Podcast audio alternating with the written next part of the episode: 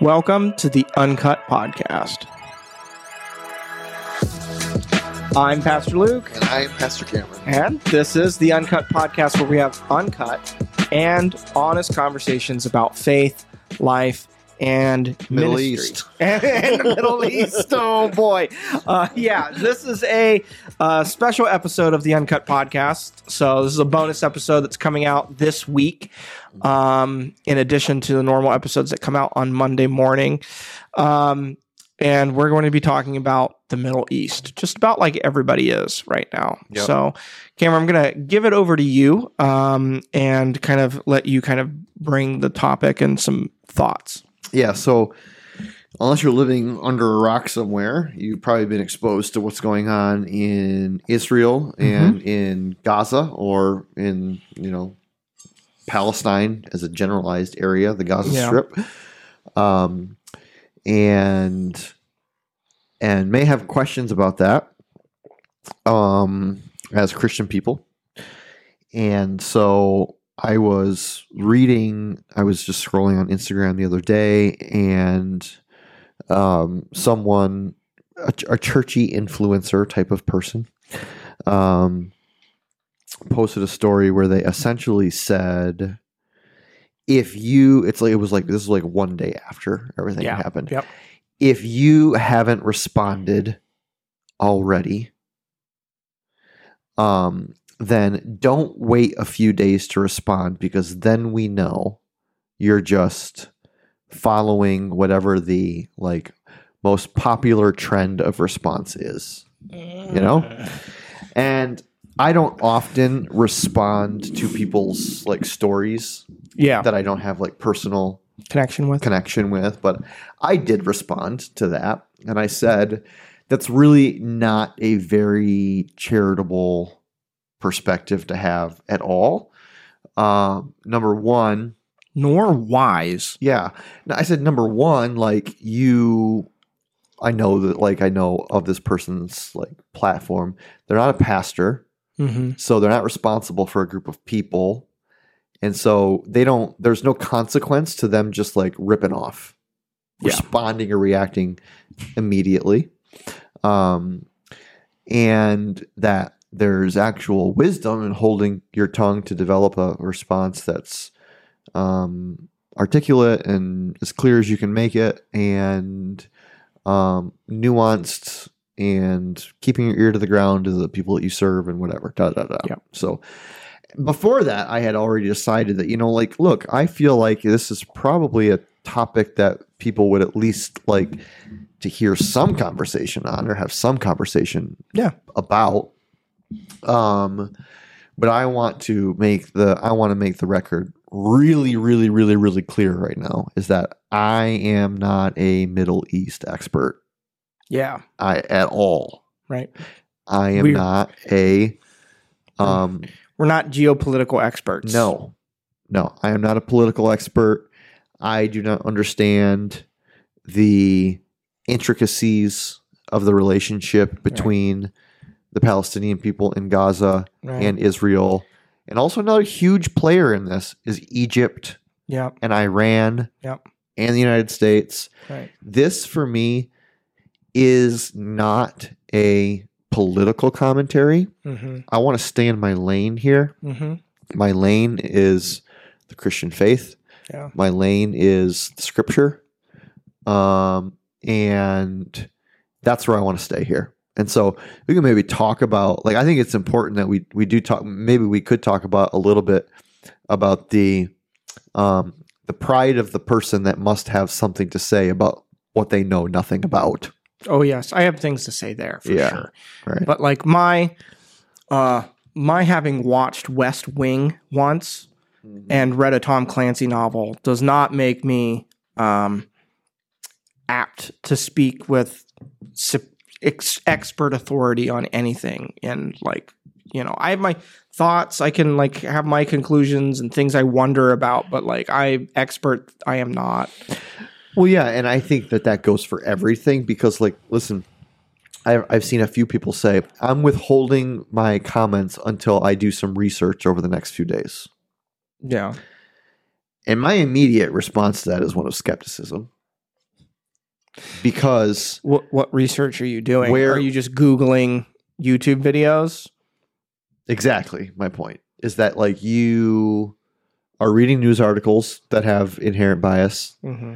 You are probably picking and choosing sources that are familiar to you. Right. You know, If you're if if if your research does not rise above even undergraduate college level research, Mhm. I don't know that you can call it research. Yeah. Or if you're reading journalists who've never been to the area and skipping over historic, you know, like historiopolitical scholars, sociologists, um, Jewish or Islamic scholars who are mired in the intricacies of the Mhm. issues that's going on. Because at its core, my here's my perception of the issue between Israel and uh, the Palestinians is, I I believe at its very core it is religious. Mhm. It is it is religious, um, and and so I think that to abandon abandon a, a position or to to have a position that abandons all reasonable um reasonable addition of like the religious history of that area Mhm. doesn't it will not give you a full picture Right. it will present a very like biased hmm viewpoint I, I, I think something that's also really worth mentioning, particularly up front here, is um, at least, and we can argue how distant this conflict actually is in a Mhm. sociological level from us. But w- most people that are in our circles are not personally connected to this Mhm. conflict in any way right and I I in, I don't think either of us intend to be flippant about loss of life, Mm-mm. casualties, Mm-mm. impact on people's life, Mm-mm. like loss of loved ones. Like those are all significant things, and so I don't want to, you know, and that's that's that. Sometimes when we start talk when when this conflict becomes a conflict of not just people but of ideologies and then of talking heads Mhm. like it's possible for the like the visible evil and loss of life and suffering that's happening um, to be kind of washed away. And it and for this and for the topic itself to become a detached from human experience. Mhm. and and don't and I don't think either of us want that either. No So, absolutely not. No. Yeah the the horrors of war are horrors no matter what side you fall onto yeah. You know it's like i read um it's kind of a famous quote. I don't know really who it's associated with but i have a few friends that are veterans who have been in war. And um, one of them posted a little picture yesterday said the only people that want to go that want to go to war are the ones who have never been there. Yeah. Um, you know the only people that want to be at war are the ones that have never seen the battlefield. Mhm. um, everyone else knows it's not a thing to be to clamor for no um, but the re- I, I think one of the things I wanted to talk about here is how, like this, uh, the fight between the war between Israel hmm and Palestine is as old as it gets. yeah It is not a new thing. It is not something that is like. It's not something that just kind of came out of nowhere, even in our generation. no We're talking all the way back into when Moses took the first step with the Israelite people out of Egypt hmm to go and settle in the promised land of God. yeah You know, back as far as Genesis chapter 17, um, before Abram was Abraham, he was still Abram, um, God had promised hmm the Jewish people, or his, uh, at that point, they weren't the Jewish people. They were his descendants, Right. Right. Yep. Um, uh, land, The among other things. Yeah. Yep. You know, descendants, land, um, the resources to be a blessing to the world. Um, uh, in Genesis chapter 17, um, starting in verse 3, Abram fell face down, and God said to him, As for me, this is my covenant with you. You will be the father of many nations. No longer will you be called Abram. Your name now will be Abraham, for I have made you a father of many nations. I will make you very fruitful. I will make nations of you, and kings will come from you. I will establish my covenant as an everlasting covenant between me and you and your descendants after you for the generations to come, to be your God and the God of your descendants after you. The whole land of Canaan, where you are now as an alien, I will give as an everlasting possession to you and your descendants after you, and I will be their God. Now, this is not the only place that God affirms this covenant with Right. Abram, hmm Abraham at this point. Um, and the language is all pretty much the same, hmm right?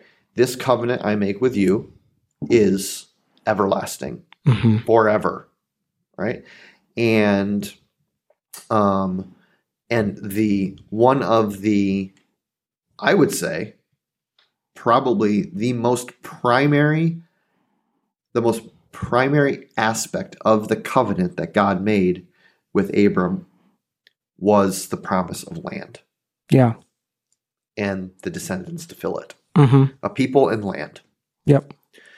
Um, and so we know that the whole nation of Israel came from the lineage of Abraham.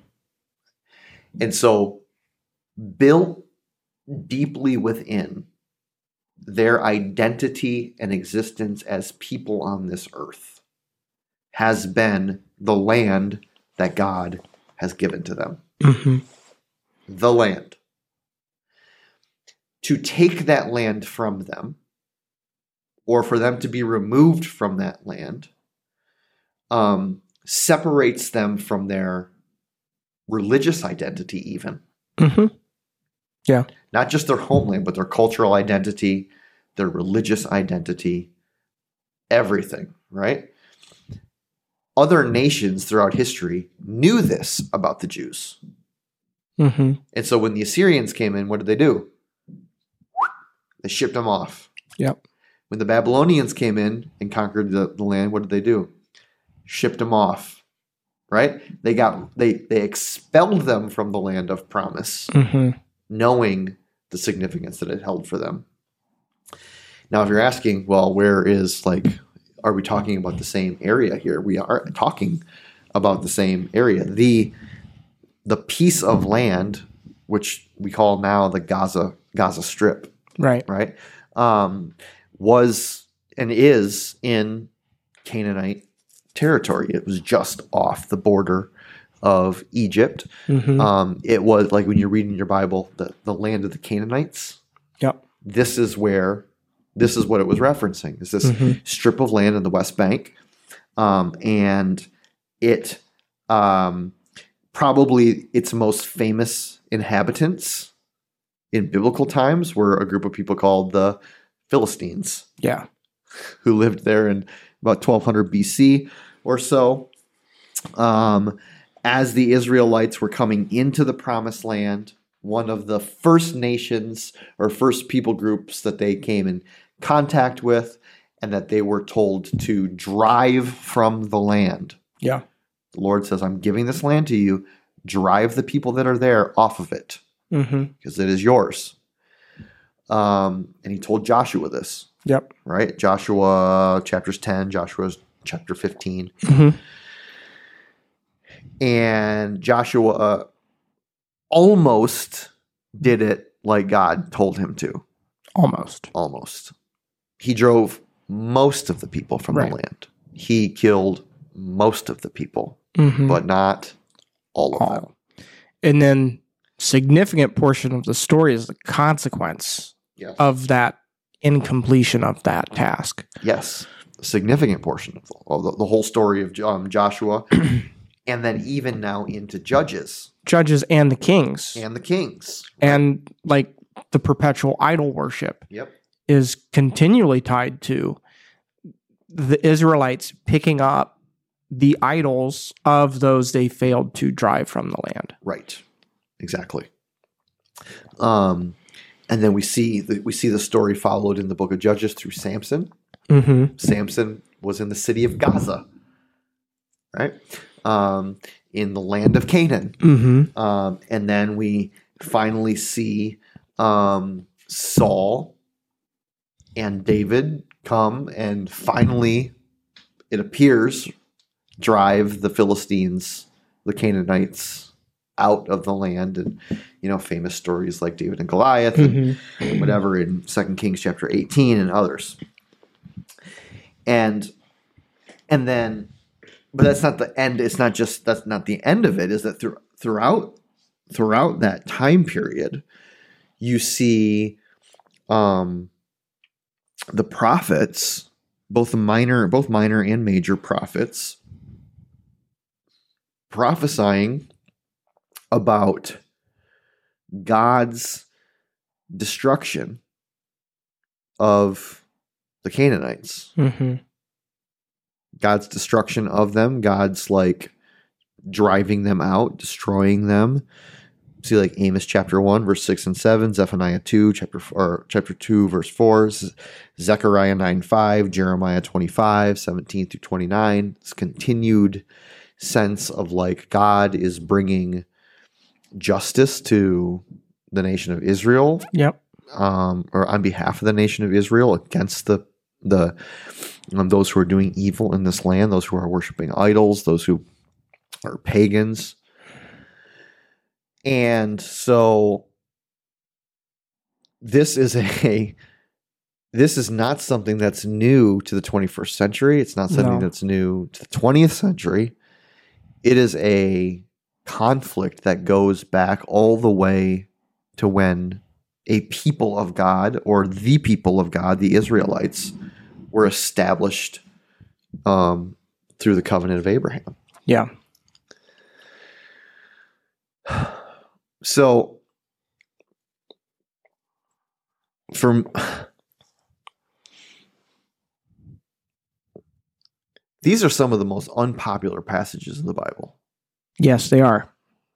in, cont- in the contemporary world. Yeah.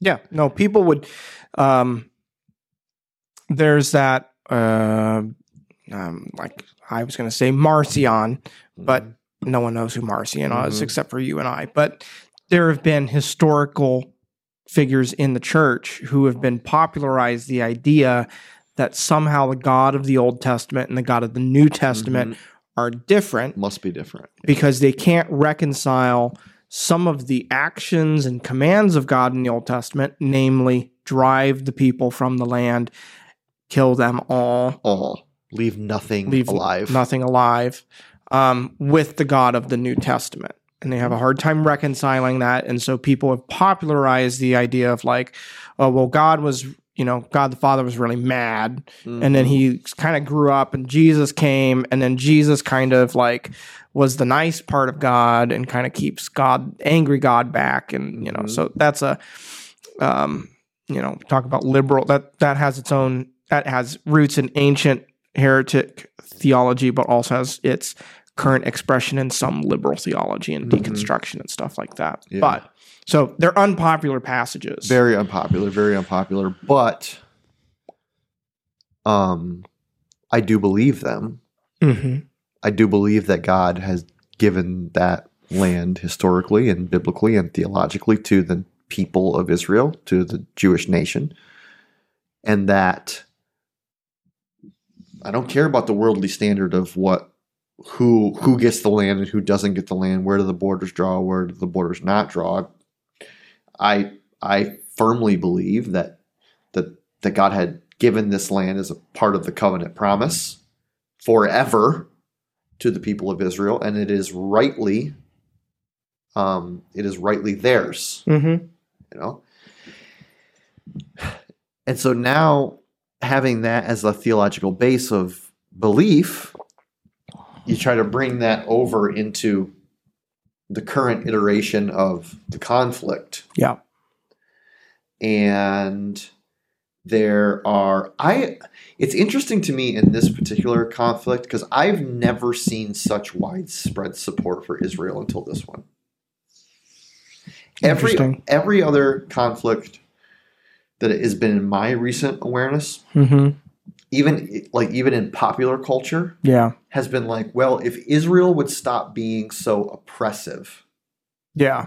to the Palestinians, then um, Then they would relax. Then they would something like relax. that, Yeah. you know, then it wouldn't be an issue. Right. Um, but every single, almost every single, not every single, I get it, but like most of what you see now is we support Israel. We Mhm. sup- like Hamas attacked Israel with no, just like on surprise, with, like surprisingly, with no other reason. Um, and so, Well, and I, I think what was particularly unique, because like it, even I remember in my in my news feed uh, a couple months ago, like I saw headlines about the exchanging of missile fire, which is almost so it's so common that it is almost not news between Gaza and Israel. Mhm. I think what is particularly of note is the involvement of um, uh, troops in particular and civilian casualties and targets Mhm. yeah. sets this a little bit apart and maybe is the reason for its quick escalation as well. Yes. Um, so there then is like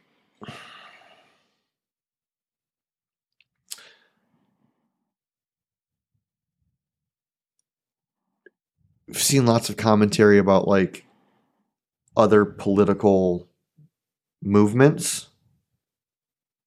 Um other political movements within like the conflict like oh is iran involved and is the united states involved and is great britain involved and is egypt involved and Yeah. who, wh- who else is involved and what's going on there and i don't know the answer to that I, I think we'll have to wait for the documentary in five years. yeah, Um, something like that.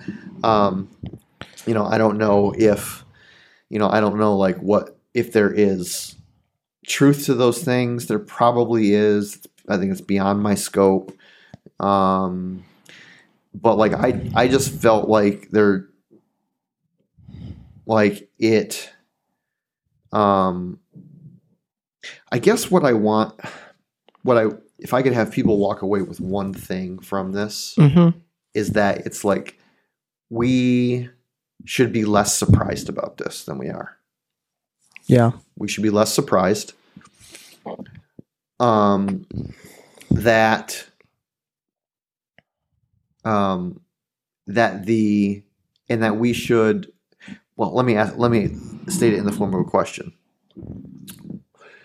Do you, to what level of support should a Christian espouse or give to the nation of Israel in an armed conflict with the Palestinian people? Are you asking me? Uh huh. I mean, it's an open question. Yeah. I mean, we could both kind of Um, because I think like the common objection is is like, well, okay, they should go to war with them, but only go to war with the military. yeah. Let the innocent civilians out, right? with w- what the the deal with that being the complexity of like and that's been a thing that like at least in my understanding of the middle east is like is the complexity of that Mm-hmm. is very difficult right you know it's it's no we wars are no longer largely fought with uniforms on No. Mm-mm. um and when it's particularly religious based Yeah. um that becomes even more complex yeah. Well, and and the reality is is that Egypt has shut off, has long shut off its border mhm with Gaza, mhm the Palestinian, um, or with the Gaza Strip. So Egypt is Egypt, which is directly south of Gaza, is like the border's closed. and it has been for a long time. Like you're not coming in here, Mm-hmm. right? Israel's certainly not letting people in, right? For them to go, they can't go north; they're landlocked there Yeah. with Israel. So, um, I think that there is like safe passage corridors being planned. My assumption is for, um, you know, the innocent civilians who aren't Just one out. want just just want out, don't want to get caught up into it. Yeah. Um, but um, it kind of is like a how do you separate? How do you separate one from another, and what is the Well, yeah. What is Israel to do when, if they're, which it sounds like, determined to put an end to this this? forever? Yeah. Yeah. Um, and do they have the right to? Mm-hmm. And to what extent do they have the right to? Yeah. I, I mean, I will go on record right now that the thought of war, really anywhere, makes me a little like sick to my stomach. Yeah. Like I don't like the, I don't like the idea of it. I don't like the, the um, consequences of it. I don't like the, um, like seemingly innocent people getting caught up in the, the mix of it Right. um, but it it feels a little bit like a unavoidable reality of a broken world. A little bit. Um, and so I feel a little bit like, um, come Lord Jesus Mm-hmm. to bring peace. Yeah. Also knowing from Scripture that the coming of Jesus to bring peace is also a condemnation and a judgment and a him coming to make war. Right. Literally. Yep. Like Jesus will come to make war. Mm-hmm. Um and not in like the analogous metaphorical sense. He will come to make war with the armies of heaven Mm-hmm. to destroy the kings and nations that have risen up against him in godlessness and wickedness. yeah. Um, and so it feels really, it feels a little bit like compromising to take a hard line stand of like, okay, Israel, drive them out from the land that is rightfully yours. Mm-hmm. I'll admit that. Even though I read it clearly in scripture, I believe it fully, Mm-hmm. it feels very complicated to me. Yeah. I I think some of my thoughts on this, and I I think that we should collectively give each other the permission to not be black and white. Mm-hmm. I think you can support stand with Israel, uh, even generally agree with the logic of what they're doing, but you don't necessarily have to agree with everything they do. Mm-hmm. It's not. I, I think this all or nothing thinking, which is kind of a, a thinking that our world operates by. Either you are Mhm. completely for me or you are completely against me. Mm-hmm. I think that's a fallacy. Mm-hmm. Um, and so you can stand with Israel, but you don't have to necessarily agree or condone or think that everything they are doing is moral or correct or I, I I think there's permission and room to to hold some tension Mm-hmm. and even hold some uh well yeah reservation and humility in our Mhm. opinion Yeah. um because the thing is is that if you're listening to this you're not a politician Mm-mm. you're not a general Mm-mm. you're not even in you're not you're not going to be called on to serve in this conflict well hopefully not Mhm. um, and and so th- this is a very unpopular and some people would probably even say un-american opinion of me but you do have the privilege and the honor and the wisdom to lead a simple life and a quiet life and not have to espouse your opinion on this Right. The world does not need your so- Facebook or social media post on this conflict. Right. Um, and I know that that's like very built into us because of our American history. And I do think I don't want to say I'm not advocating that you be ignorant, that you not form opinions, but like I also want to release the pressure valve that the entire world lives under every single day with the news cycle where we feel like we must be informed, have an opinion, be on the right side of history and be correct 100% of the time Mhm.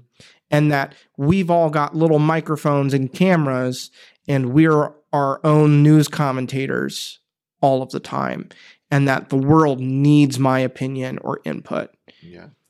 that is a fallacy you do not have to live that life Right. you do not have to post your opinion on the war you At don't all. at all Mm-hmm. you don't have to share it with anybody Mm-hmm.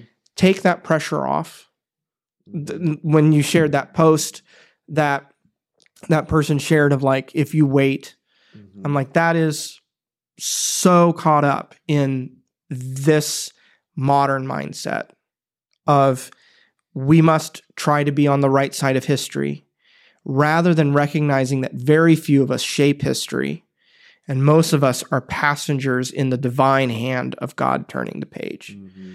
and God most certainly brings about his will, not always through good measures. Right. Uh, the rising and falling of kingdoms sits in God's hands, even when evil rises Mm-hmm. and good falls, Mm-hmm. um, and vice versa. Yep. And so I think there's willing there's there there's a humbleness that I think that we can take as Christians to hold those passages that you say in this and say, perhaps God is doing something here. Mhm. And we certainly do, as the branch from the root of Israel, like have a special relationship and should be concerned with Israel and ultimately Israel knowing Christ. Mm-hmm. Like, but there's room for us to perhaps be humble. Yeah. And to not assume that we have to know or do know or can know everything and be right. Perfectly said. Yeah. Well, we hope like this little short little episode was in some way, eh, maybe not even clarifying for you, but at least like knowing that there is, um,